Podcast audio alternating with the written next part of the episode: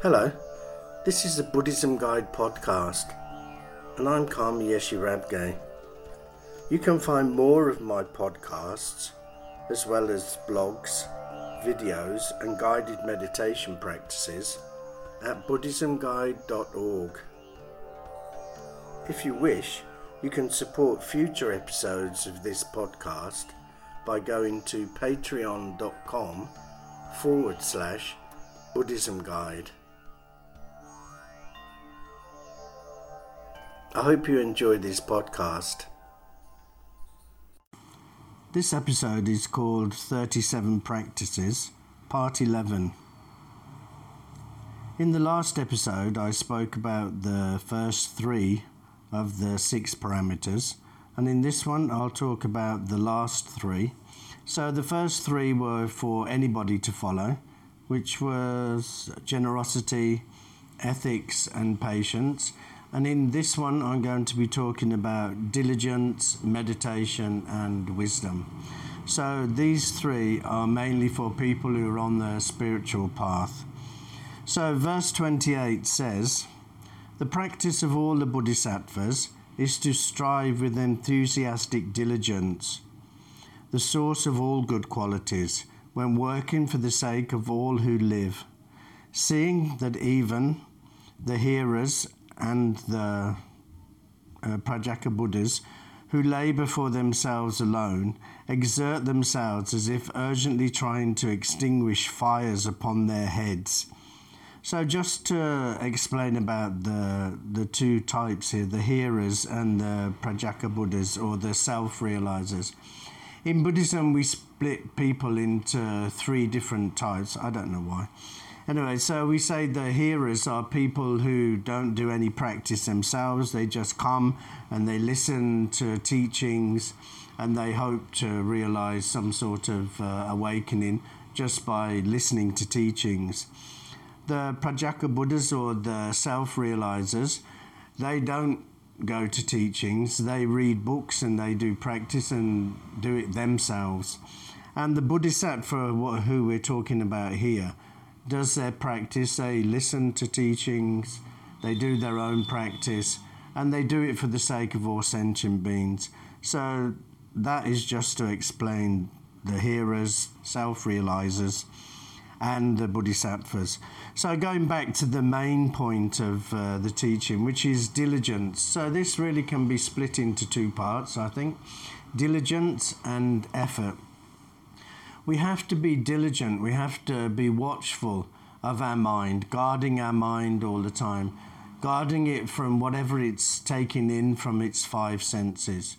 We also have to, that's external uh, diligence. Internal diligence is we have to be watchful of our thoughts, our feelings, and our emotions, guard against them.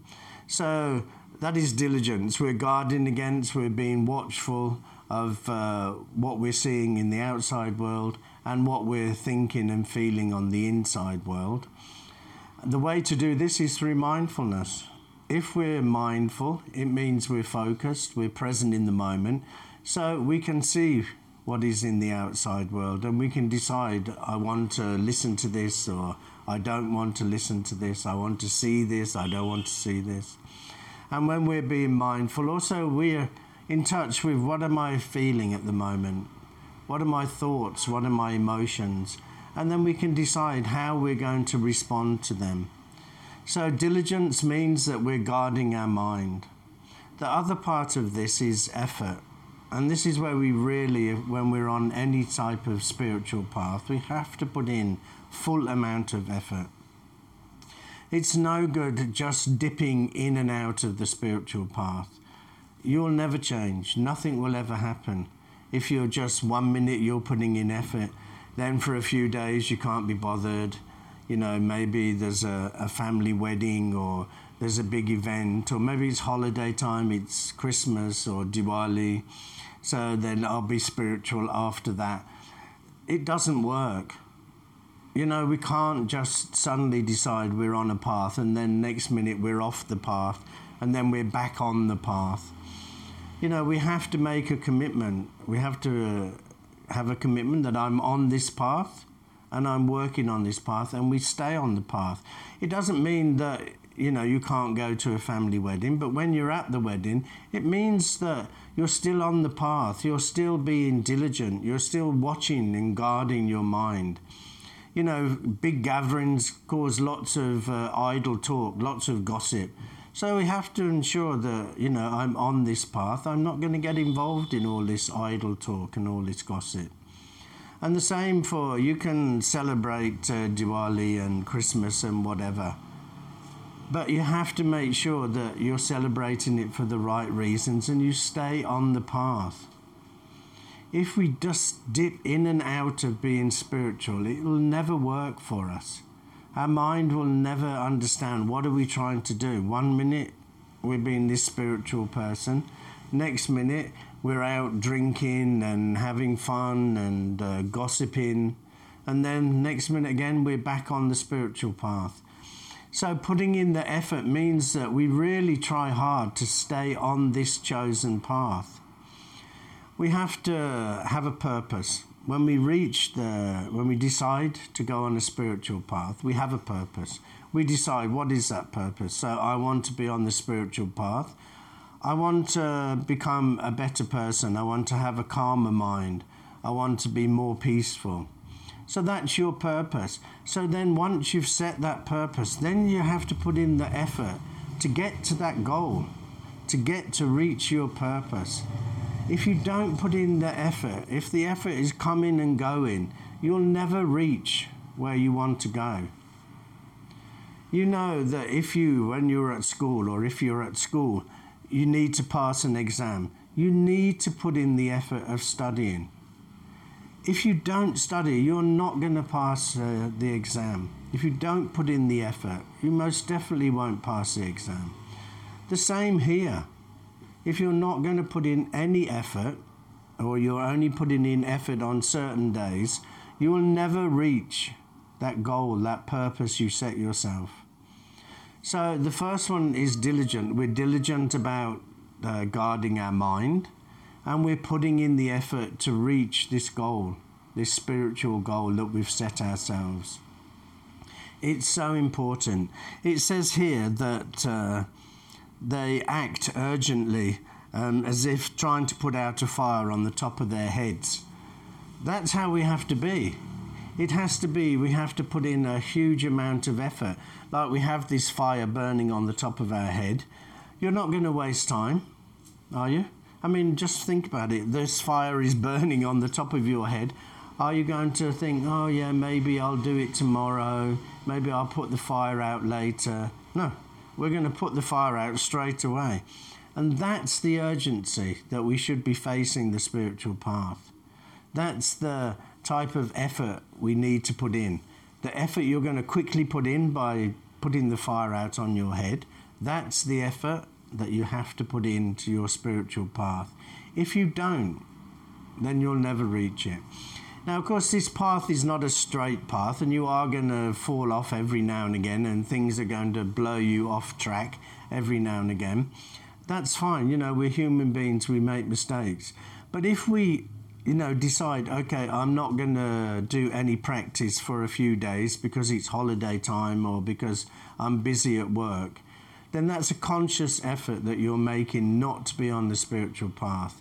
Then you'll never reach that goal if you have a conscious effort and something is blowing you off course, okay, it's fine. It happens. But we need to have that 100% effort that this is my purpose, this is where I want to get to, and I'm going to stay on this path and I'm going to reach that goal. That's the amount of effort that we need to put in. So the next verse, verse 29, says, The practice of all the bodhisattvas is to cultivate concentration, which utterly transcends the four formless absorptions, in the knowledge that the mental afflictions are overcome entirely through penetrating insight suffused with stable calm.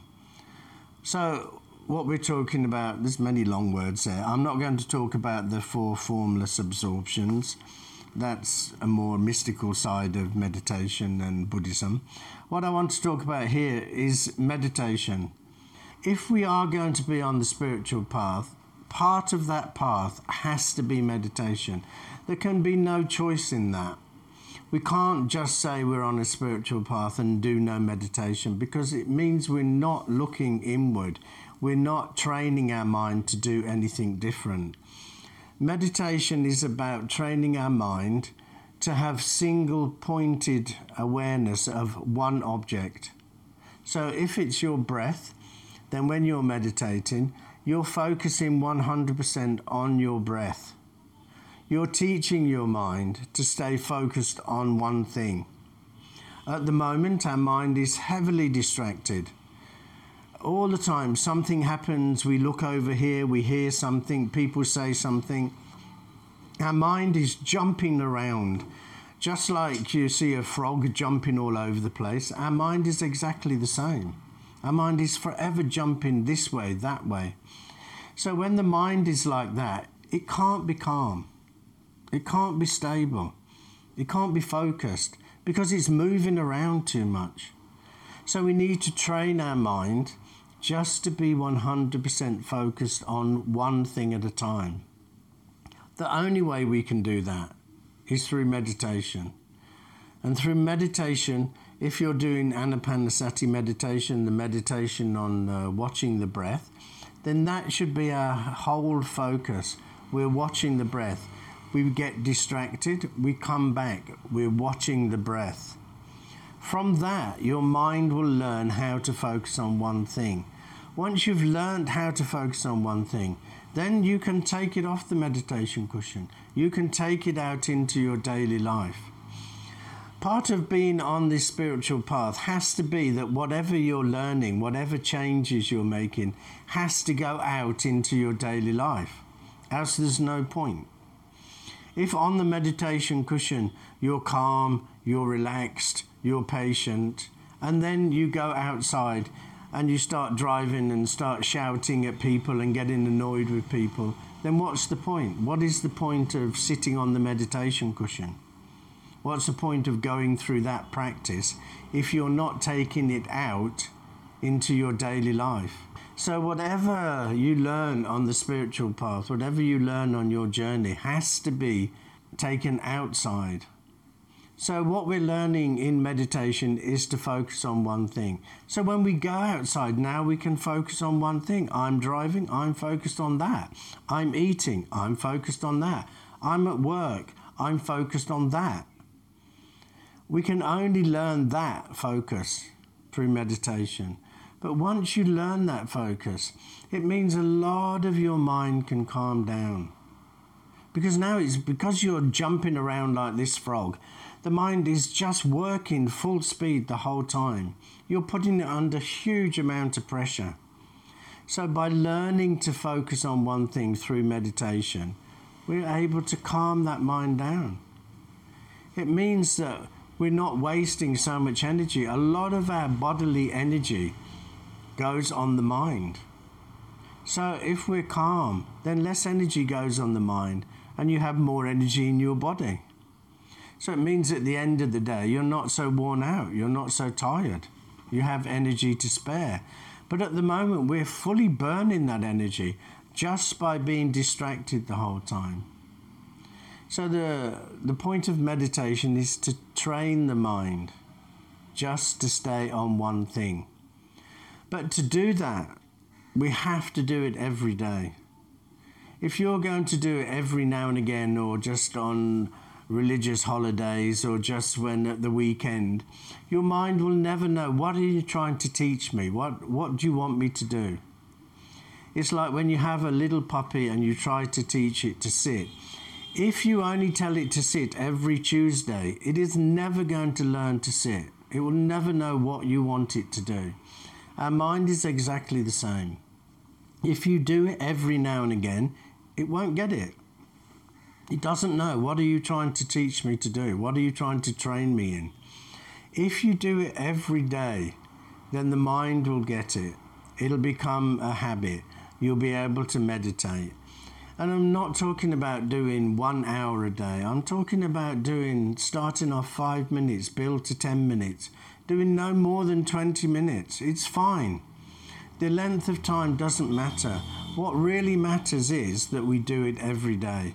That's how you train your mind. And once you've trained it, once it can focus on one thing, then that focus you can take anywhere. And you can use that focus anywhere. And when you learnt that ability to focus in meditation, it means that you can then analyze things. You can then, in your meditation practice, you can look at important things. You can look and dissect impermanence, emptiness, attachment. You can look at yourself. You can look at why do I act in this way? Why do I react to those situations? Why do I get emotional now? If we have single pointed focus, we can stay on that and we can dissect it, we can look at it, we can get to the root of what's causing us to be, to act the way we act. But we can only get that through learning how to do meditation. So, meditation is so important.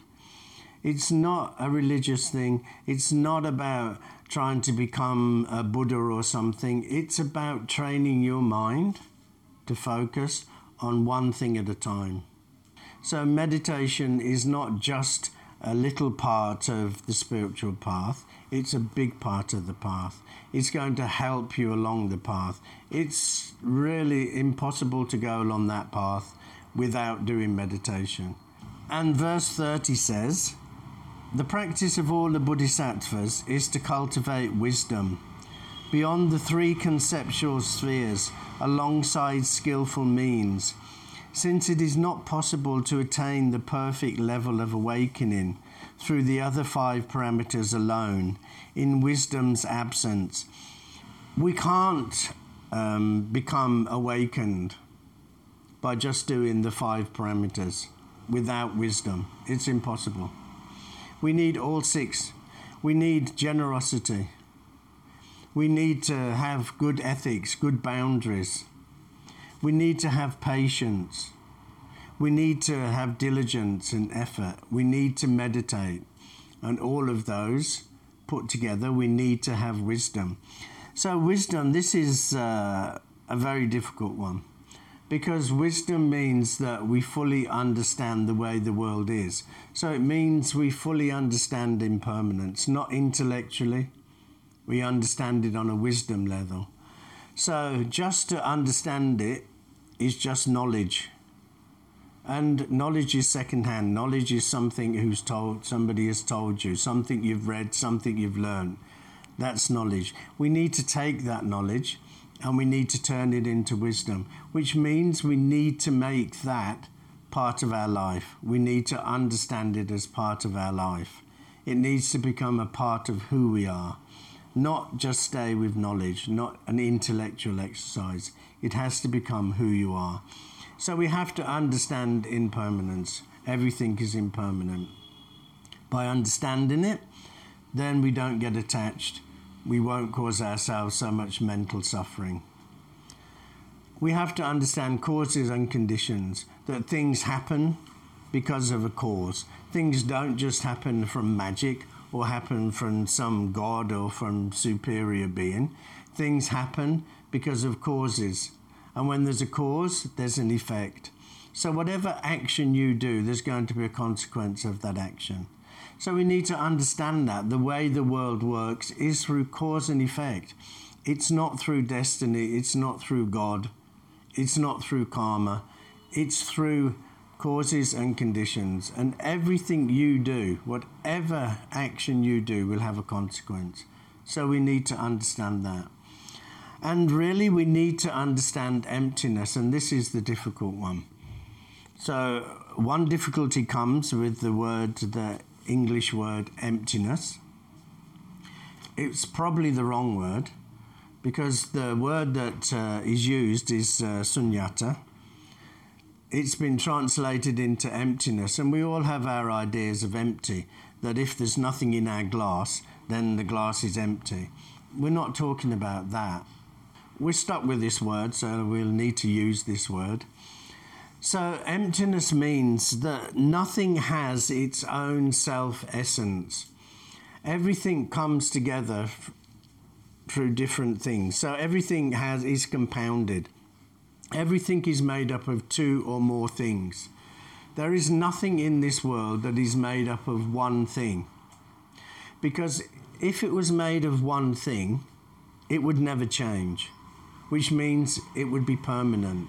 So, whatever it is, it would stay that way. But there is nothing in the world like that.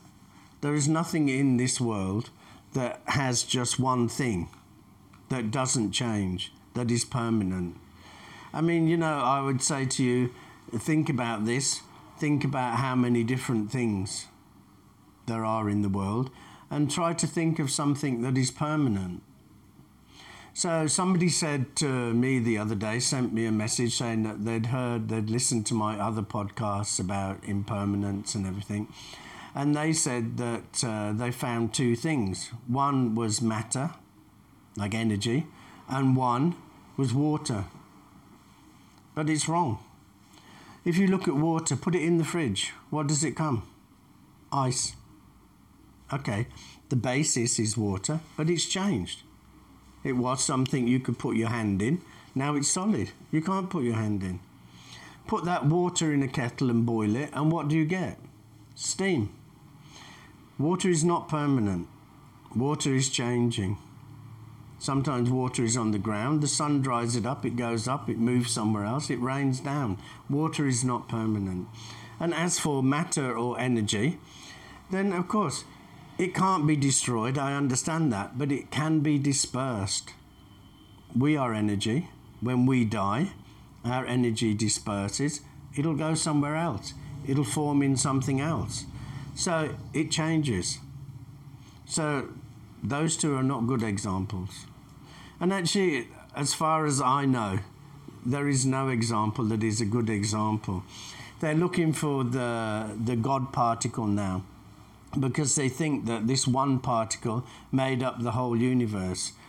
And they have to have a big machine to try to see this God particle. Later on, maybe they'll find that God particle. But later on, when they have a bigger and better machine, they'll see that that particle is also made up of other particles. We will never get to the point where there's one thing. So, emptiness means that em- things are emptier of their own self essence, their own self nature. Look at a car. So, we see this car, we know what a car looks like it's a label car. If we take that car apart and we put every single piece of that car all over the floor, is it a car now? No. Now it's just bits. When you put all those bits together, we call it a car. We label it a car. But there is no car in there. There's no essence of car in there. It is just a label. It is empty of car. That's what we mean by emptiness. That emptiness means there is nothing that is one single thing. Everything is compounded, everything is made up of two or more things, which means if they're made up of two or more things, they will last for a certain time and then they will disintegrate, they will die, they will change.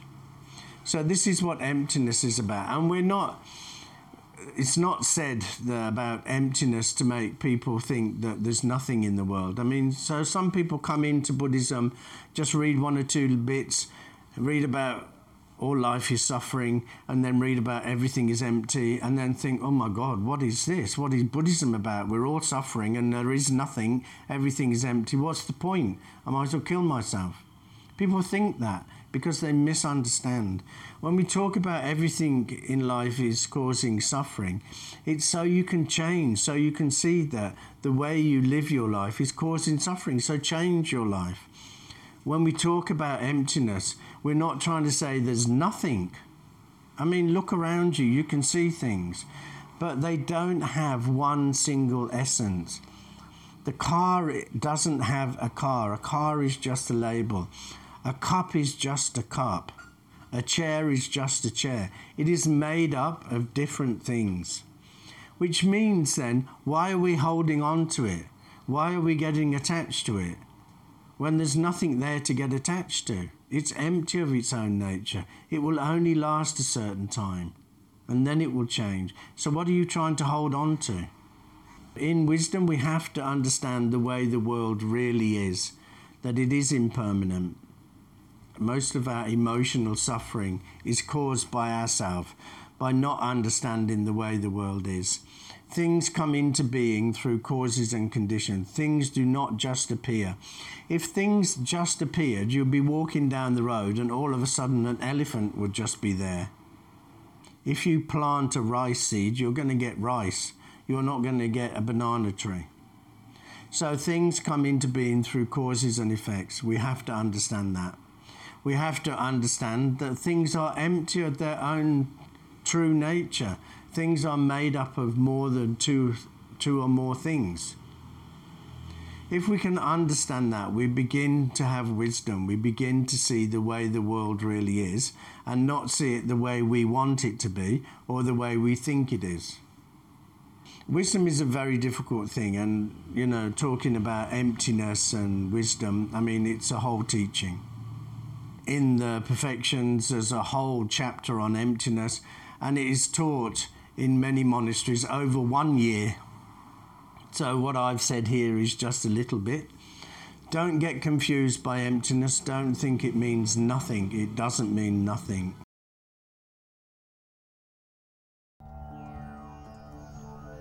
This is the end of this podcast, but don't forget, you can find more of my podcasts at buddhismguide.org.